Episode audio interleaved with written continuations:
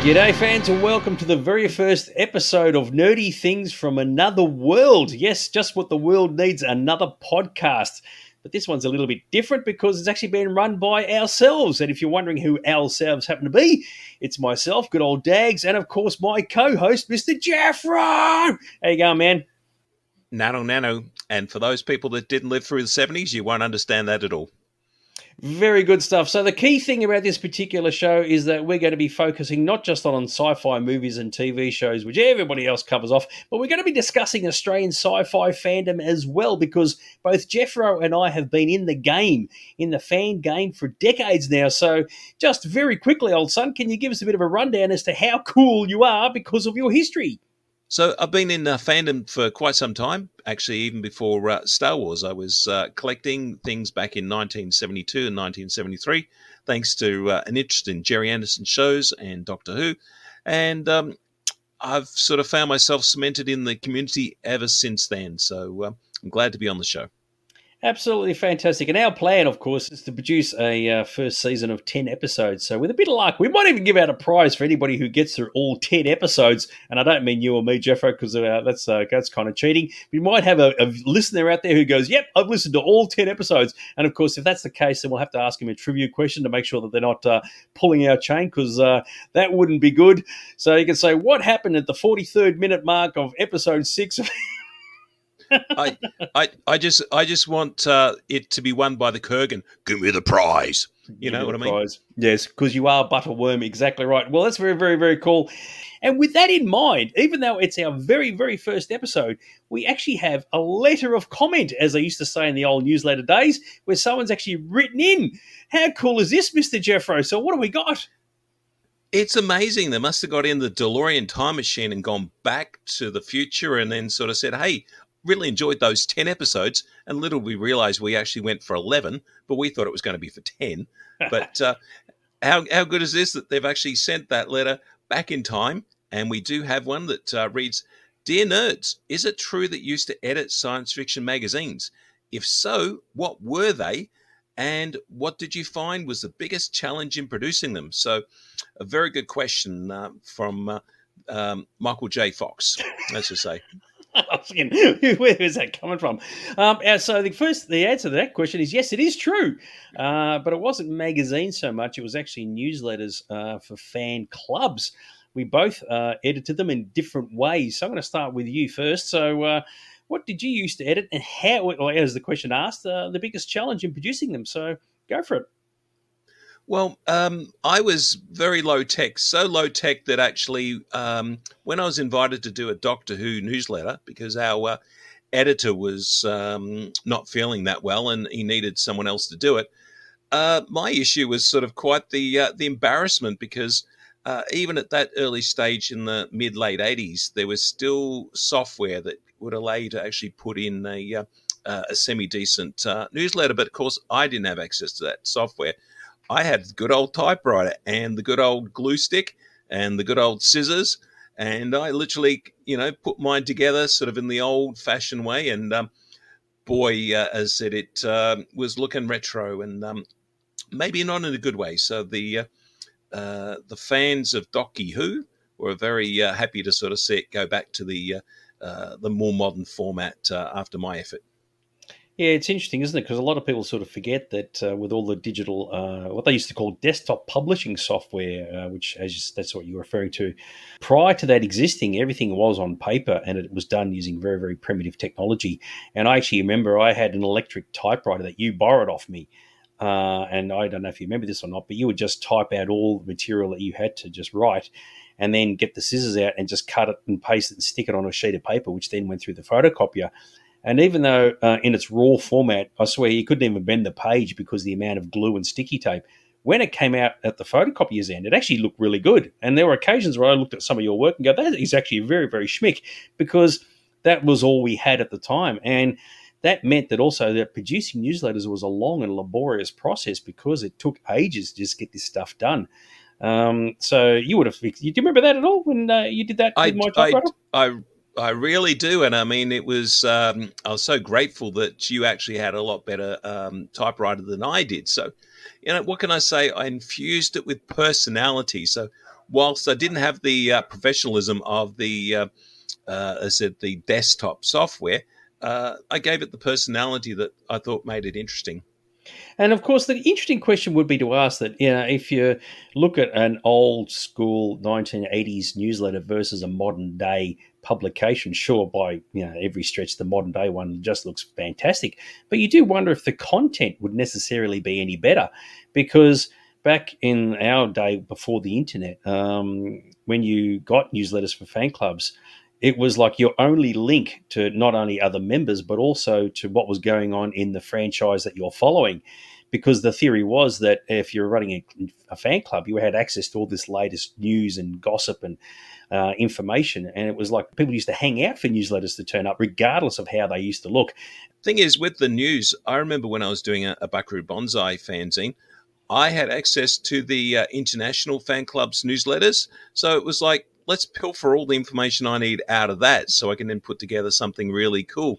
So um, obviously you can't do that these days because you know everyone's got access to the information straight away all around the world. But uh, you know, putting together something locally using stuff that I could access internationally did give me a, uh, a boost which is interesting because they were called newsletters because they provided news. But of course, these days, as you just said, you don't need a newsletter to get news. Uh, so, if anything, the news is almost like secondary now because uh, the biggest issue you have with the newsletter now that if you put news in it, by the time it comes out, uh, it's already out of date. So, it's any if anything, you've got to fill it up full of uh, all this other information. So, funnily enough, for modern day editors, their biggest challenge would be working at what to put in them. Whereas back in our day, people used to write and contribute material all the time, articles and pictures and whatever else.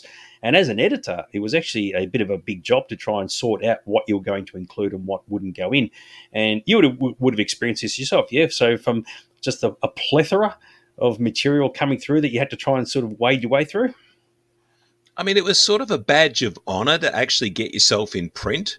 So, uh, you know, you'd often get people contributing because uh, not only was if you're watching a show that it might have been on at the time, like Next Generation, you know, you could sort of make fresh comments, but also a lot of social activities as well. So people often would write sort of a uh, an article about, say, the the banquet or the convention that would, had just gone on. So they were able to sort of give you uh, fresh content because there was a lot going on in fandom at the time. And I guess not so much now. We uh, we don't really sort of see enough newsworthy content. Actually, that's a good point. An event would occur, and then you'd have people who could not write a review of it fast enough send it off to the respective fan club, get it put into the newsletter. And for people who didn't go to the event, it was the next best thing of saying, Well, I wasn't there. What happened? And if you had four or five articles written by people who said, Oh, yes, I was at this gig, this is what it was like, you almost got a picture of it in your mind. And of course, that just, you're right, that doesn't happen at all now. So, um, so I guess from a, uh, the biggest challenge in producing newsletters, the content part wasn't the hard part. That was actually probably the easy bit. You probably had too much information sometimes. Um, if anything, it was the physical creation of them, as we said earlier. So you know you had to use typewriters and sticky tape things together. And I actually knew of uh, a fan club that uh, when they were doing fanzines, now fanzine is different to a newsletter where they uh, a newsletter is part of your membership to a club, so you get that by default. But a fanzine is something over and above that, an additional publication that you pay money for, which included stories and artwork by fans.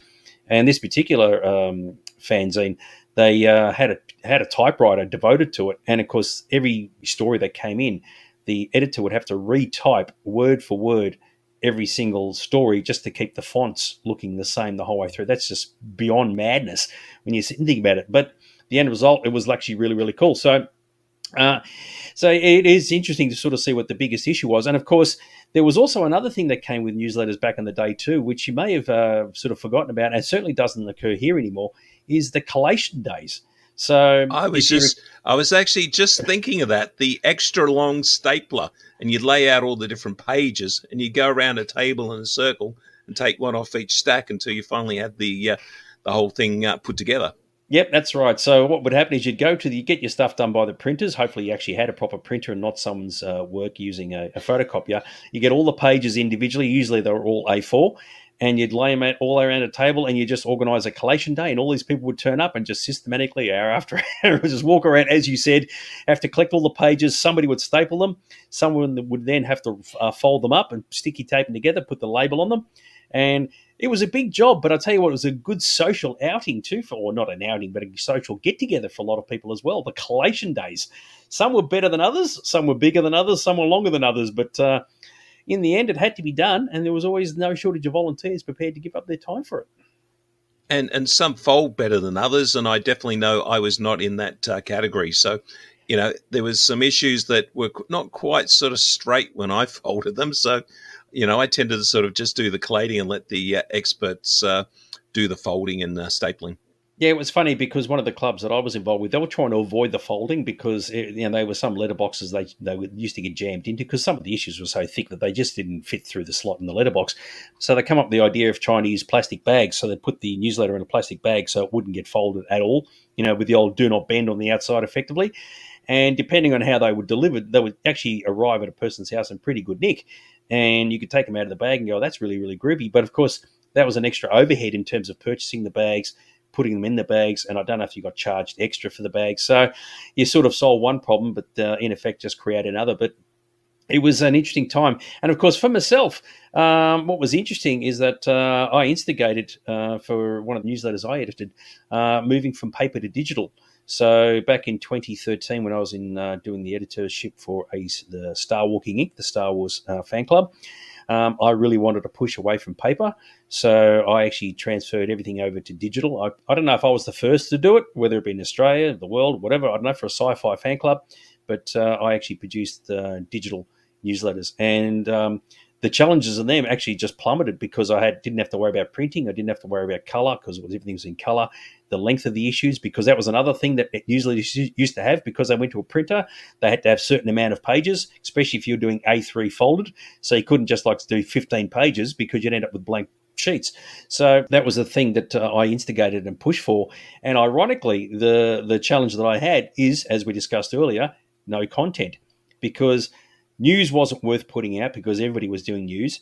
And as we discussed, people weren't writing articles anymore and contributing um, reviews of events. So I pretty much had to write the thing myself, which I didn't mind, but I thought it really wasn't as ideal as I would have preferred. And that was the downside to being the editor at that time. So, uh, so you win in one area and you sort of lose in another that was that was always the um, the editor's lament is just making sure that you had enough uh, contributions to uh, to get you through.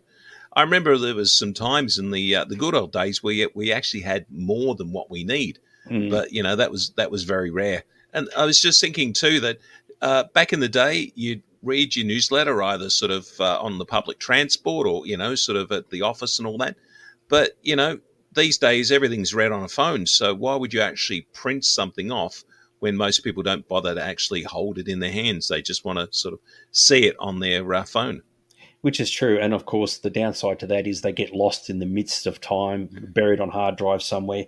And when there's like no physical copies anywhere, uh, it's hard to sort of empty the garage and come across a newsletter from 15, 20 years ago and go, oh my God, I haven't seen this for so long and read through them all. Now that's just all going to go. So once a newsletter's been uh, produced and um, say emailed to somebody, they'll pretty much become a dead entity the moment the person's looked through them and they're finished. And uh, I guess that's the downside to it. So, uh, so there you go. So uh, it's it is interesting. So yes, we did actually edit newsletters, both Jeffro and myself, um, and uh, the challenges that we face are completely different to the challenges that uh, newsletter ed- editors have today but uh, at least they're still being produced out there somewhere. So if you are a member of a fan club, which in itself is a bit of a challenge these days, uh, be sure to submit some articles and things to your local editor. They will love you for it.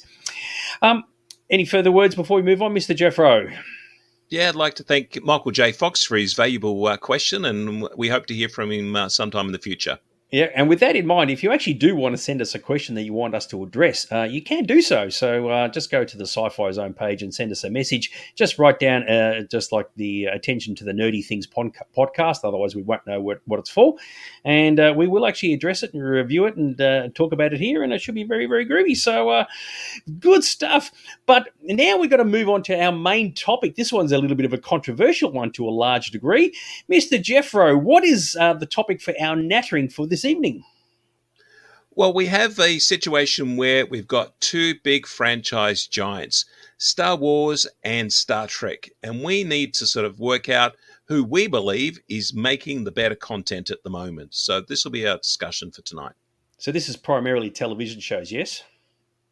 Oh, yes, because we've got all the content that uh, Disney's pumping out.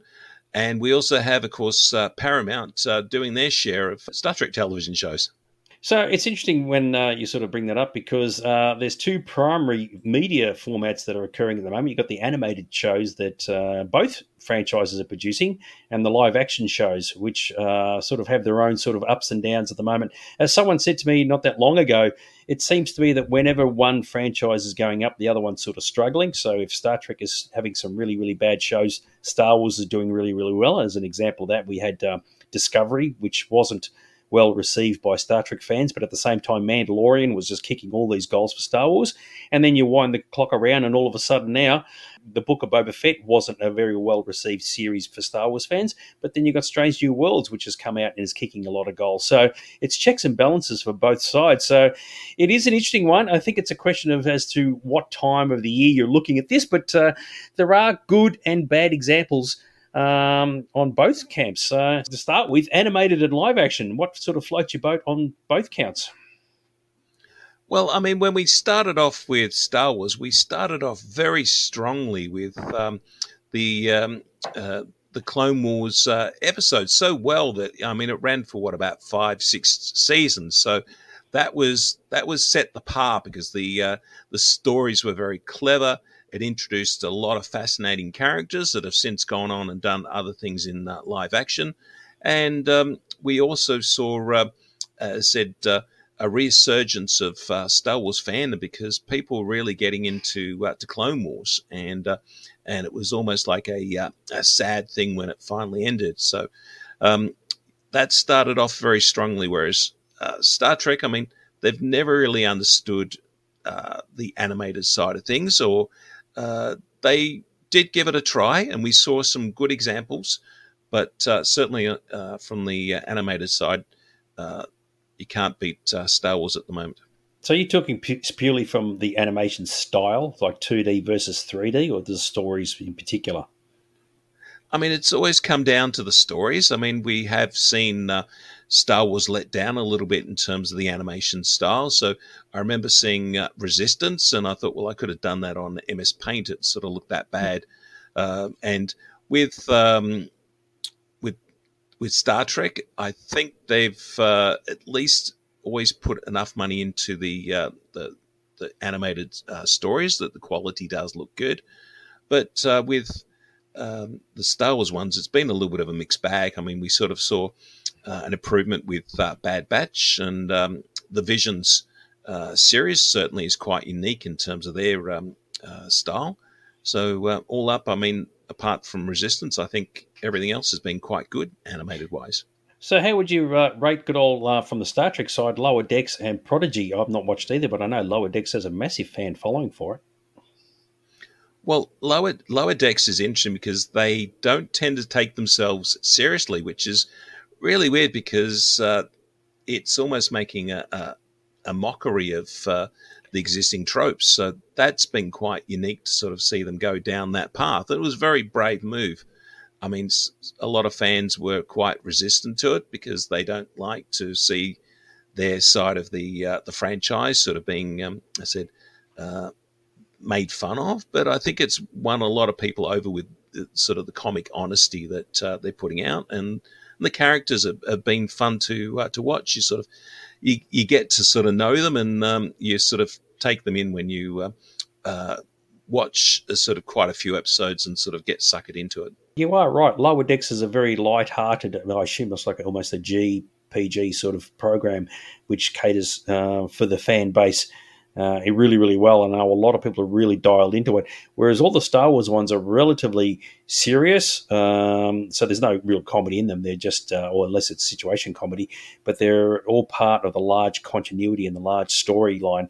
And you do wonder if they were to do, if you were to swap it around, for example, and do a lower decks version in a Star Wars universe, would it work or would it just alienate people because they would just find it uh, annoying? Or whether if Star Trek does a really serious show in animation, you do wonder how that would come uh, come about. But anyway, for as it is, we have what we have, and um, I tend to agree with you. I think uh, some of the Star Wars stuff is quite good for a lot of the fan base, and of course, a lot of things have changed since the Disney takeover back in 2012.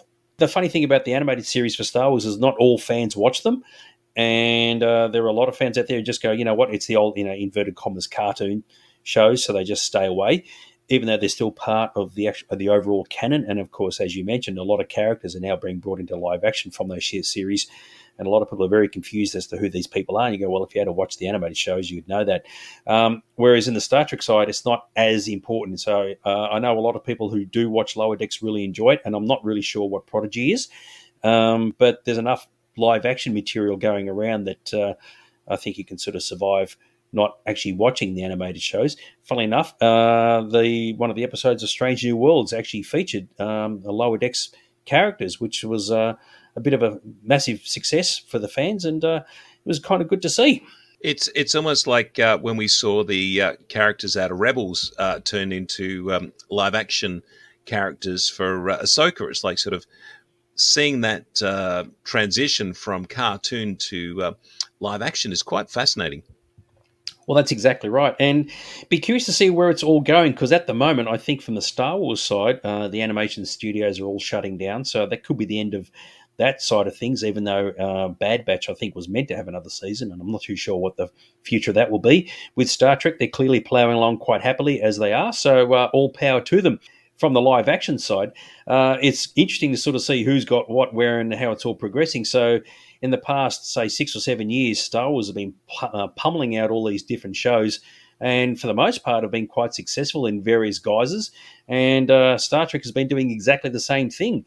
So uh, it's sort of an interesting sort of way to look at it to go, well, which has sort of worked. Like Mandalorian was the flag, flagship show for uh, uh, for Star Wars, and up until recently, you'd say the Strange New Worlds is now the flagship show for Star Trek, even though it was meant to have been Discovery. And of course, Discovery really hit a massive roadblock uh, in a big way. Uh, it just alienated a massive amount of the fan base because it was just so different. And if anything, you wouldn't call it really a hump in the road; it's more like a massive pothole. And since the show's kind of finished after its fourth season, which I don't think it was planned, I suspect that in time it will be completely forgotten.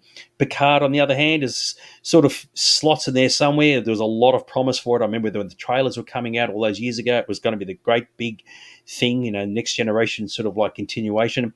And it's had its ups and downs. First season was good. Second season kind of was a bit jerky, and a little bit all over the place. Third season, they just chucked in everything, brought all of, all the next generation um, cast back, and it was a massive winner. And you do have to wonder that if the Picard season three was actually season one, it would probably be one of the greatest Star Trek shows of all time, but uh, wasn't necessarily the case. So, so how'd you find all this? It was a lot to get through, um, but uh, so what's what were the standouts for you?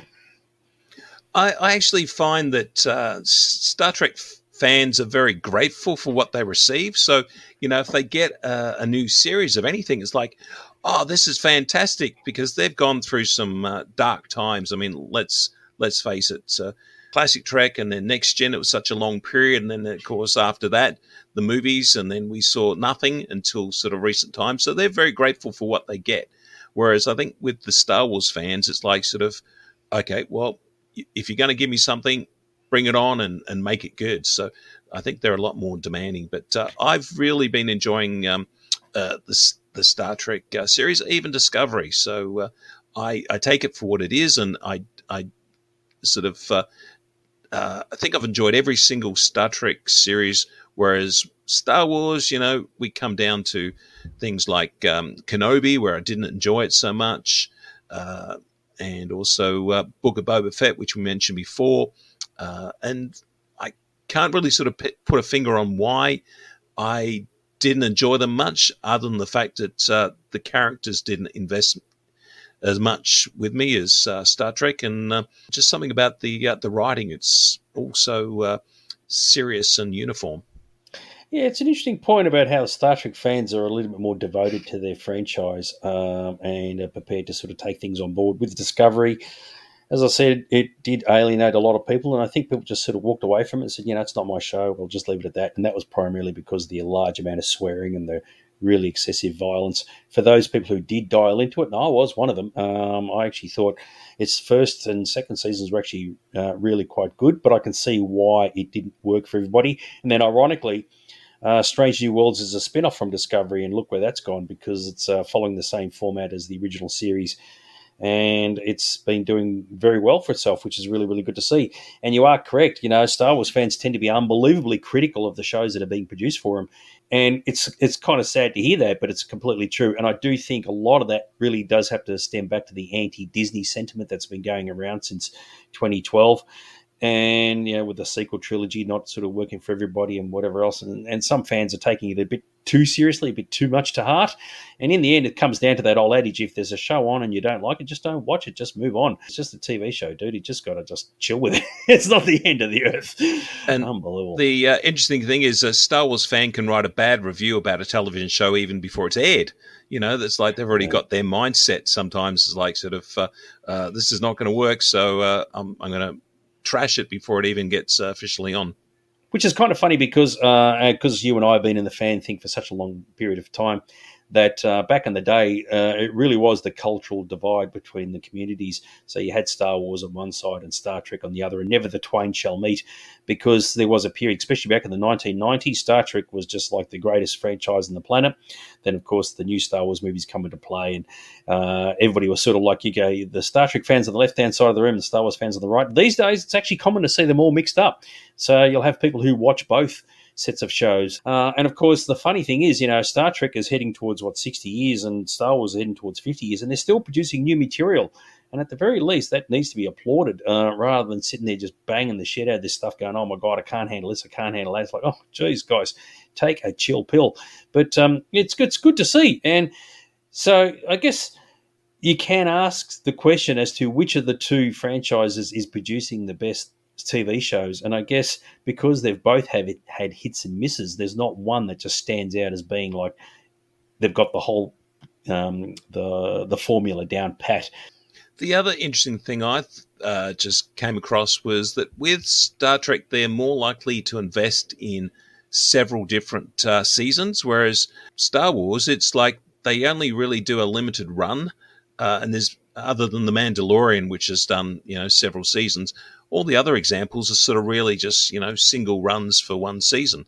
And I mean, that might work well for some, but, you know, if you've got a, a, a taste for certain characters and you want them to continue on, then other than Mandalorian, you're going to be very disappointed.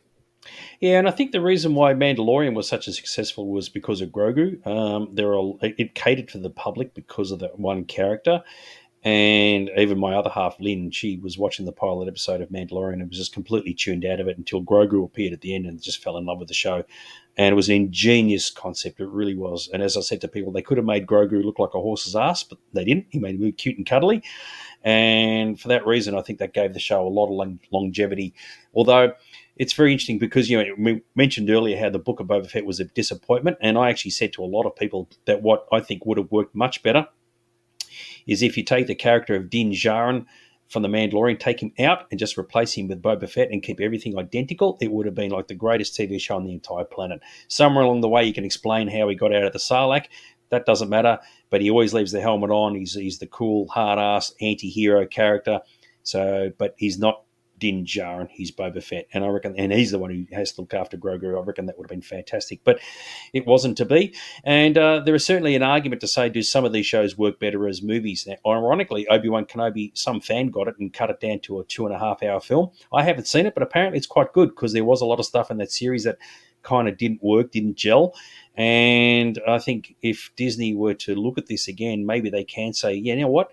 We don't have to make theatrical release movies, but just make the shows as a film might be the option. But of course, if you're trying to get subscribers to Disney Plus, you're going to do them week to week, even if it's not necessary to do so. So that that was my understanding is that Kenobi was originally slated to be a, uh, movie, but thanks to the uh, uh, the lack of success that Solo provided, then uh, that was actually all canned. So apparently, they did sort of recycle that original movie script and make uh, the Kenobi series out of that. Uh, and, and somewhere I believe there was also a Boba Fett uh, movie, yeah, but yeah, how much of that was incorporated into the, the book of Boba Fett, I don't know. But certainly the Kenobi one, I think, was um, the same script, just uh, reformatted. Yep, that's a fair point. It's interesting. We were talking about Discovery earlier. How saying how it alienated a lot of Star Trek fans because it was just so different, right? There was everything looked different. The characters looked different. The ship looked different. The concepts were different. There was swearing and violence and whatever else. On the Star Wars side, that of course occurred with Andor. So Andor was the Cassian Andor character from Rogue One. Uh, it was noted in the show that he had uh, a bit of a hard upbringing and uh, had done things to the Rebel Alliance he wasn't proud of. And Andor really doesn't fit in with the flow of all the other shows around it. It is definitely. Um, well, I wouldn't say R rated, but it's definitely uh, mature only. It's not designed for children. It is actually quite slow. Uh, it's very methodical. The quality is outstanding. But I knew a lot of Star Wars fans who said, you know what, I can't get into it because it's just so different. It is so not the galaxy far, far away as we know it. And yet, uh, those who've really gotten through it have applauded it for being so different and it's very adult in a lot of ways, and they do things in that series they've never done in any other shows. So whether that's a formula for the future is anybody's guess. Uh, but I think if you're a Disney executive, you'd be going, well, we need to cater for the biggest possible margin of audience we can, which includes adults and kids. And Andor, as I said, was not for kids. So, hence the reason why uh, I think um, future shows will probably, as a guess, will be a little bit more tamer. Um, I think Paramount have had their their, their um, experiment with Discovery, found it didn't work and as a result, Strange New Worlds is the one that's kicking all the goals now. And uh, it's only just finished its second season, and it finished on a massive high. And I do know for a fact that there were people who were saying, "Oh, wow, Strange New Worlds is definitely the show to watch." Compared to say what was going on with uh, Star Wars. Star Wars couldn't compete at all. So um, with that show, you'd like to sort of wish it all the best and see where it all goes. The only thing that can bring them undone, of course, it is set before the original series, providing they don't balls up their own continuity and add in things that you go, hang on, you can't do that because those characters haven't been introduced yet. They don't appear until the original series of this or next generation of that. So, but other than that, it's uh, doing very well. Actually, the other thing I was just thinking of is that with Star Trek, the seasons tend to end on a cliffhanger, whereas you don't get that in, in the Star Wars television show. So the fact that it ends with a cliffhanger really does make you sort of invest in want to seeing uh, another series of it.